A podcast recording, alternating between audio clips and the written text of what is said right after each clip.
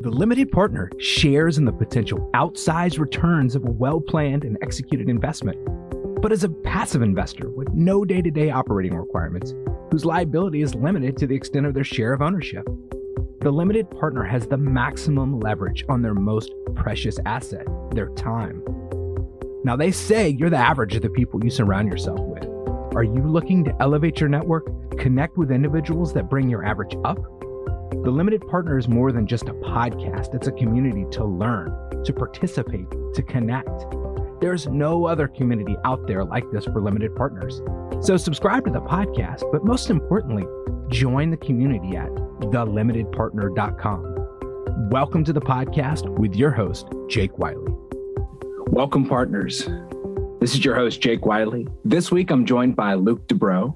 Luc, thank you so much for being on the show. I'm glad to have you here. Yeah, definitely. Thanks for having me on, Jake. Appreciate you reaching out and looking forward to chatting with you. Yeah, I think this is going to be a great conversation. But for my listeners' sake, if you wouldn't mind, give us a little background on how you got to where you are, the journey that took you there, and we'll go from there. So I was exposed to real estate growing up. My parents, they had a primary residence and then they ended up getting another residence. And so they ended up renting out the previous one. It was a single family. And then I just kind of ended up seeing as a high schooler, you know, the different difficulties that can happen if you become a landlord or an investor by default, instead of by like being very proactive or intentional about it. And that kind of like turned me off a little bit in terms of like single family. And we can get into that more, of course, but ultimately, real estate was something that was always in the back of my head. And so once I ended up finishing grad school, I actually read Rich Dad, Poor Dad. Everything in there ended up just making sense to me. I think that's the case for a lot of people. I think that resonates with a lot of people. And so a lot of those concepts that were in there ended up just really making sense. And so from there, I ended up looking at different options. I didn't really look at single family at all. I was like in my early 20s and didn't look at single family. It just wasn't attractive to me for the reasons I mentioned before about just seeing my parents' own experience. Ultimately had the opportunity to become an LP just over 4 years ago now. And so, I ended up becoming an LP in a deal, and then another deal, and then recently became a general partner as well earlier this year. And so, yeah, the journey just kind of continued on from there. That's like the high level overview, and I'll let you, dive in where you feel like it makes sense though. Sure. I love the mention of Rich Dad, Poor Dad. That book gets mentioned on this show probably more than any other book in the entire world. It was a foundation for so many people. I'm going to take it in a little bit of a different direction now. What about Rich Dad, Poor Dad did you find to not be true or not well enough articulated? I've never heard that question before. I think it's a really good question. I think part of it is, rightfully so, it simplifies the process of moving from, an employee and self-employed over to a business owner and investor. It simplifies it. But part of what it doesn't talk about is the amount of education that's needed, I think. And this is me kind of remembering 10 years ago, right? But I'm thinking the education that's needed and probably the level of responsibility if you are going to move over and become either a business owner or be an investor, like the amount of responsibility that you either need to take for yourself or for other people, because you're either responsible for their paychecks or responsible for their investments. So that's probably something that wasn't talked about as much that is really relevant for anyone who's looking to, move over to that side of things. The other thing, I'd be curious to see how this dovetails with your experience, because you specifically said you weren't interested in single family, but I think that the single family is one of the key starting points and kind of a Rich Dad of like, go out and make an investment. Like, you can do this. Yeah, for sure. Yeah. And I think, at the same time, I ended up seeing, either duplexes, triplexes, fourplexes. And so I ended up thinking, well, if there's a way to kind of start there as opposed to starting with single family, well, why not end up doing that? I think single family ends up making, now that I've 10 years removed from it and I've have all this other investing experience, I think single family ends up making sense for a number of ways. I think if like renting out by the room is an awesome option. I think if it's something like a short-term rental, then that can be great, right? Because the risk versus reward ends up, I can make more sense of it in my head. But I think that there's just a lot of different options out there, whether somebody wants to start out single family or they do multifamily right off the jump. Keeping with the Rich Dad, Poor Dad theme then, in terms of one of the things I really like about the book is for some reason, it gets people to take action. People read it and then they go do something. So what was your jumping off point? What did you do first? Wow. So yeah, the first thing that I did was I started paper trading options. That was the first thing that I did. So it wasn't even real estate related, right? I started doing that. And then I actually like traded some options. I realized it wasn't, I did fine. I did well, but it just, I was like, this isn't sustainable. But in terms of actual, you know, tangible action, my parents, they had a single family, and it was actually the house that I was in until I was 4 or 5. And my brother and I, we ended up going and changing out the property manager. And so that was probably like the first real tangible action. And it wasn't even, you know, investing. It was more of like an asset management perspective, right? But that was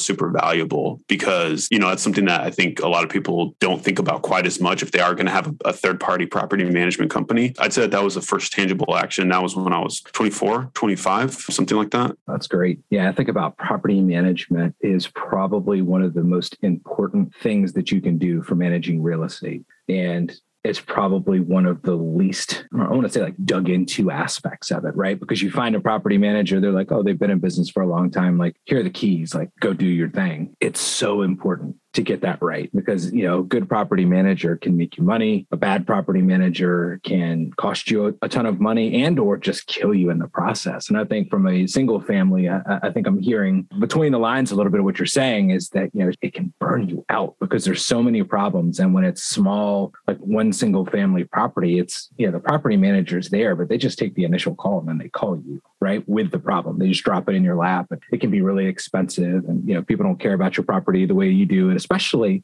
if at one point in time it was your house. And a lot of times, I mean, if you're, you know, single family, I mean, property management fees run 7 to 10%. That could be your entire bottom line, right? And so if you're third partying the property management on single family, I mean, I just don't know if the juice is worth the squeeze. And that's where I say, Jake, I'm like, well, what about renting by the room so that you can get a higher premium? Or if you're doing short-term rental, like, yeah, that's more operationally intensive, but then maybe the operational cost ends up making sense for how much you can get with the revenue. Like, of course, I mean, just renting out the house can work too. It's just, I just don't know that that would ever end up working for me, you know? And obviously it wasn't the path I went down. I think that's good. And it's interesting too, in that, like, you know, your first action item was option trading. It wasn't single family, which is where most people started. And I mean, I personally am just getting out of like the single family long-term rental game and switching into short-term rentals for, you know, 1031 exchanging straight into it because, you know, to your point is the revenue and the income is higher there, but there is more operational work that needs to be done. But I think when you're working in that space, there's also better property managers that are used to dealing with that stuff, right? There is an expectation of cost and right, it's kind of budgeted into the operating plan as opposed to like,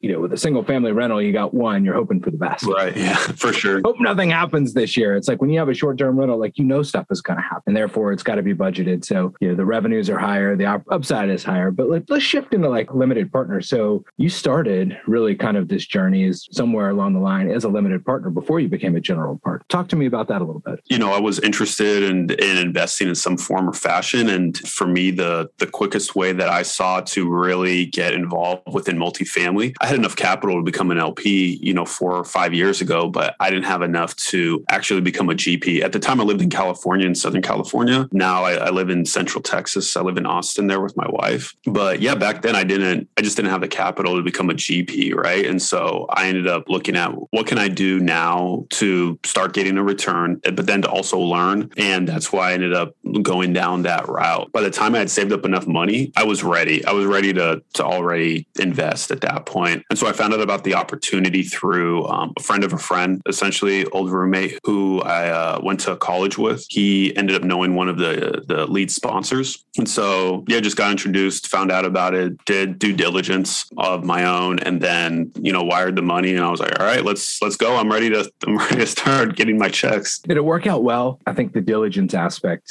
is such a crucial part of it. But, you know, for your first deal or two, did it go like you expected? You feel like you got lucky? You know what? I honestly do feel very fortunate because I know some people, like, so for context, they were 5-year holds. One of them is just selling now and on a 4-year hold, which is great. But I've heard horror stories about like all the whole gamut, right? It's like sometimes people, they never get distributions, or there's capital calls, or they never end up getting their capital. They never get a return on their capital. It's just, they get all their money back. And that's great. But yeah, for these, I mean, the distributions were 2% per quarter, every single quarter. One quarter was paused due to COVID, right? Right when COVID started, they decided to pause distributions, and rightfully so. And, you know, communication's been good. I have a relationship with one of the lead sponsors. Honestly, it's been pretty, there haven't been a lot of hiccups, honestly. I mean, you know, there's been different things that they've done, like change out property management.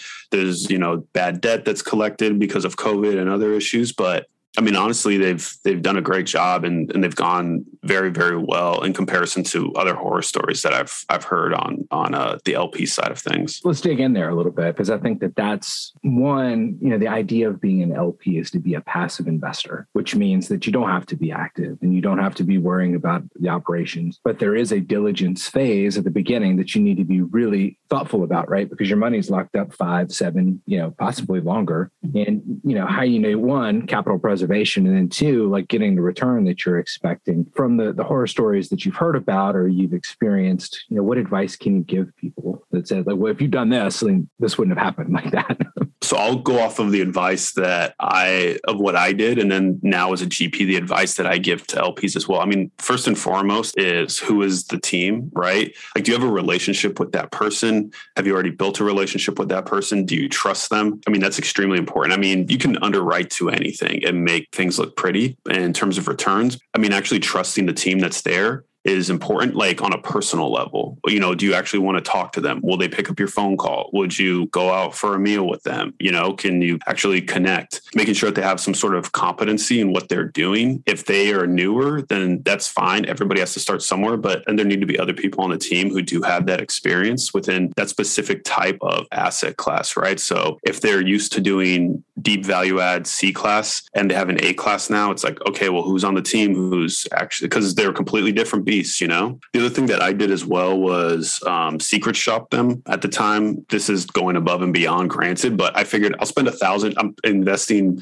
$25,000, $50,000. I'll spend $1,000 for a weekend to go and secret shop, see the area, actually get boots on the ground and have an understanding of it. And that way I can have a greater level of comfort in what I'm seeing there. You know, secret shop the properties, actually underwrote the properties too. So I have an engineering background. That's what I studied in school. And so I just took the underwriting that the GP team had, created my own spreadsheet, which was helpful for me to understand what the levers to push and pull were and kind of what was driving the deal as well. So I guess it would be those three things, right? There's diligence on the team, but then there's also diligence on the deal. And you can do diligence from a qualitative perspective, or you can do it from a quantitative perspective as well. Yeah, I think that's great advice. I mean, I doubt most folks are going to jump on a plane and go like walk properties. And I do think that's a little bit probably above and beyond. I'm not saying that it was a bad idea, but you know, it is so important for you to be comfortable with the asset that you're buying. And you know, one way to do that is probably just to be super comfortable with the team and their track record. And if they've got a long track record, you know, two, being somewhat familiar with the asset class itself. And I mean, I think you brought up a great point in that, you know, a C class property an A-class property, well, maybe they're both multifamily apartments. Maybe they're both 400 units. You know, they are very, very different beasts in the way the returns work and the types of tenants that are moving in, the longevity of their leases. All of those things are very, very different and can make a big impact on the returns if you get any of your assumptions wrong. Like, what about the team itself? How would you recommend people get comfortable with the team? I mean, the big part that I end up looking at is like, is this someone that you actually want to talk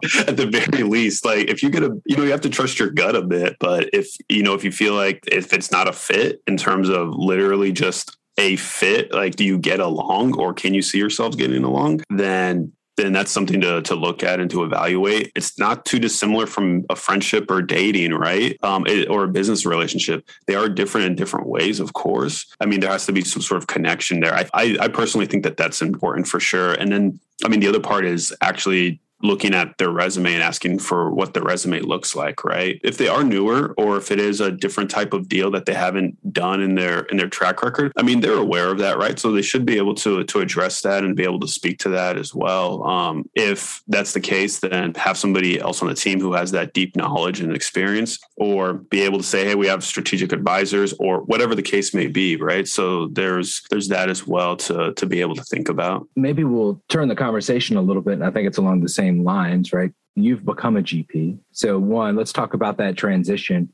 And then two, I guess some of the lessons that you learned along the way to help you be a successful GP. So the transition was that my wife and I, we ended up looking at where we were and what our goals were, not only financially, but just lifestyle and what we wanted out of life. And we knew that, okay, well, we've been involved with multifamily for a couple of years passively. In order to be able to get to where we want to go, being a GP is the best bet. And so for us, the strategy that we used was moving into the market. So both of the deals that I've invested in and that she's invested in, they've both been in San Antonio, Texas. And so we ended up looking to move there, or move to Austin, or move to maybe Dallas, right? If that's North Texas. It took the better part of a year, but we ended up moving from Southern California. We lived in LA for 5 years, me 9 years. Ended up deciding to move to Austin. We moved there just about a year ago, right at the beginning of 2021. And then from there, that ended up being pretty beneficial because of a couple of reasons. One is just cost of living, right? So I still have a full-time job, but with her, she was able to actually transition out of that and focus full-time on real estate and doing multifamily, as opposed to trying to have one foot in, one foot out, which can be difficult if all of the partners in a group are doing that, right? So that was super helpful with being able to become a general partner, and then just literally being local in the market. So even the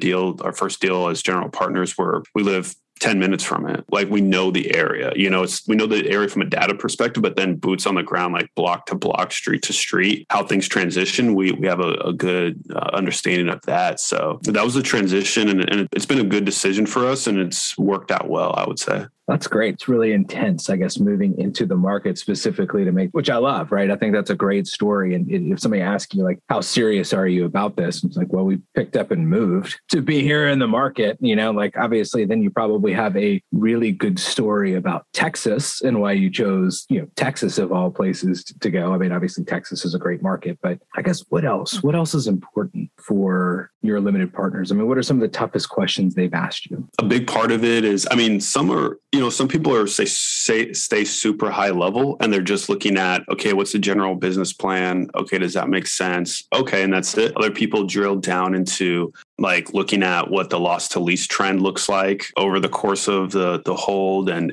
how that underwriting is done. People will look at bad debt and what's been underwritten to. A good one, and particularly in Texas, if you're an LP and looking to invest, is looking at what the GP is underwritten to for property taxes, because it's fairly aggressive in Texas. There's not a lot of taxes, but if you own property, that's where all the tax revenue comes from, basically. Other things are really looking at what the break-even occupancy is, understanding the GP team, how local they are, what their experience level is with the type and sort of deal. Those are those questions that kind of stick out to me. And some people, different people are different types of investors, right? I mean, some people, they focus more on numbers. Some people focus more on people. Some people focus more on the area. So there's a number of different ways to go with it. Whatever the questions are that somebody's asking, you like talking to you as an investor, right? To your listeners as limited partners, whatever questions they're asking, I mean, it's just important that they make sure that those get answered. And if somebody isn't willing to answer them or can't give you the time of day, that sort of thing, then that's also something to consider as well. You have to be respectful of people's time, of course, right? Everybody's busy, but if somebody's not willing to jump on a phone call with you or like exchange a few emails, then that should tell it all right there as well. Yeah, that's an interesting dynamic, right? Because if you do have an experienced team with a large track record, they may be saying, well, look, I've got a stable pool of investors. I don't necessarily need to spend a bunch of time like training you to be one of my investors. But, on the flip side, one of the number one issues that people have always pointed out to me is underappreciating investor relations, right? So no matter what, being on top of it, being able to answer questions, being proactive. And I think that's so often underestimated when you think like, okay, we found a deal, we underwrote it, things things are working like the way they're supposed to, but communications and making sure that those are on point. I think that you may find yourself in a situation, and you can correct me if I'm off base here, where maybe you're not getting the time of day, but you've got a team that's got a deep track record, and you're like, hey, look, they just, if I want to get in, I just got to, it's their way or the highway type of deal. But I would actually probably say that if they don't have an investor relations team built up to handle the questions that are coming in, that it's problematic, regardless of how long, they've been in business. If we take a step back and understand it for what it is, like it is a sales process, right? And if you look at any organization that has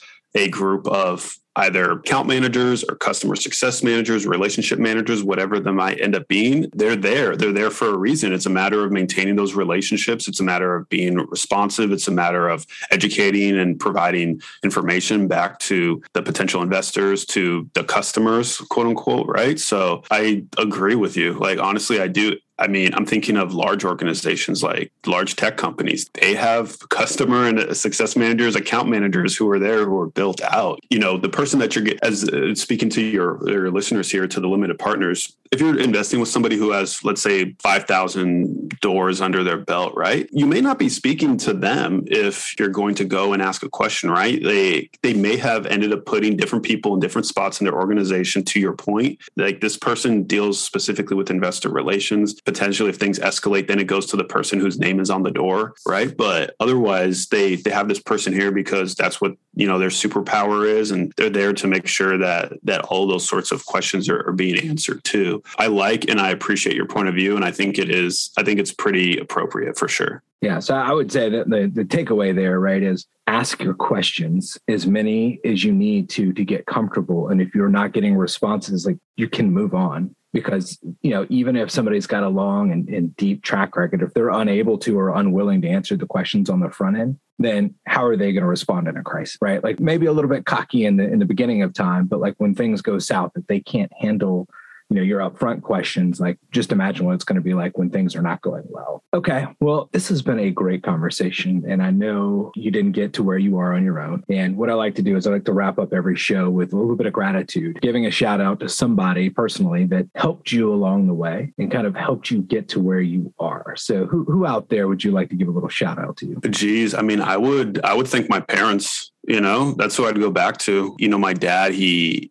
very much was entrepreneurial mindset, set a tremendous example for myself and for my brother. And I feel very fortunate to have had all those experiences that I had. I mean, granted, he didn't know about multifamily and all these different things that I'm doing now, but I was in this environment where it was normal to go out into the world and try to start something and do something. So I would say him. And then for my mom, I mean, seeing somebody who's supportive, right? And who's on the same page of trying to do those things together. I guess thinking about it now, it kind of informs the fact that, my wife and I were doing this together now, if I just realized that. So yeah, I'd have gratitude for them and, the foundation that I ended up having growing up, Jake. I love that. I think that, my legacy, what I want for my kids, I've got 4, is for them to see that we try and we push and we do things that are a little bit uncomfortable and we have conversations and we learn, and and all of those things, exactly what you're saying. Is that when you grew up and you're in a situation where you're out ready to try it, like, it wasn't like, oh, this seems really foreign. This isn't what my parents did. Like, your parents gave you a platform and then you took it and expanded it significantly. And,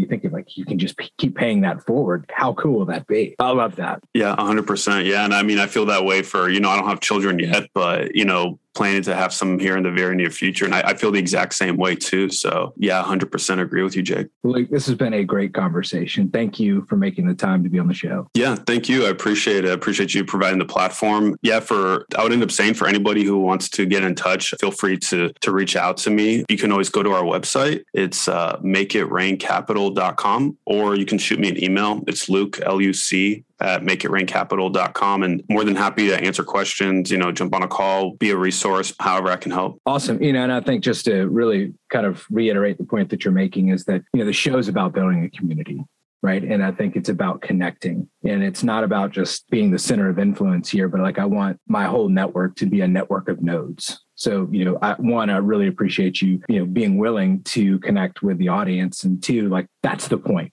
right? Like, the show is just the platform for starting to make these connections. So thanks for doing that. Yeah, absolutely. Thank you. I appreciate it. I hope you've enjoyed this episode of the Limited Partner Podcast. please subscribe and leave a review. If there's any reason you wouldn't leave us a 5-star review, please email me directly at jw@jakewiley.com. Your feedback is always appreciated. Now, the show is just the tip of the iceberg in terms of the limited partner community. It's a community where limited partners can come together, learn about what best in class looks like, opportunities, and most importantly, a place to connect. There is nothing out there like this. So head over to thelimitedpartner.com and sign up. We'll see you next time.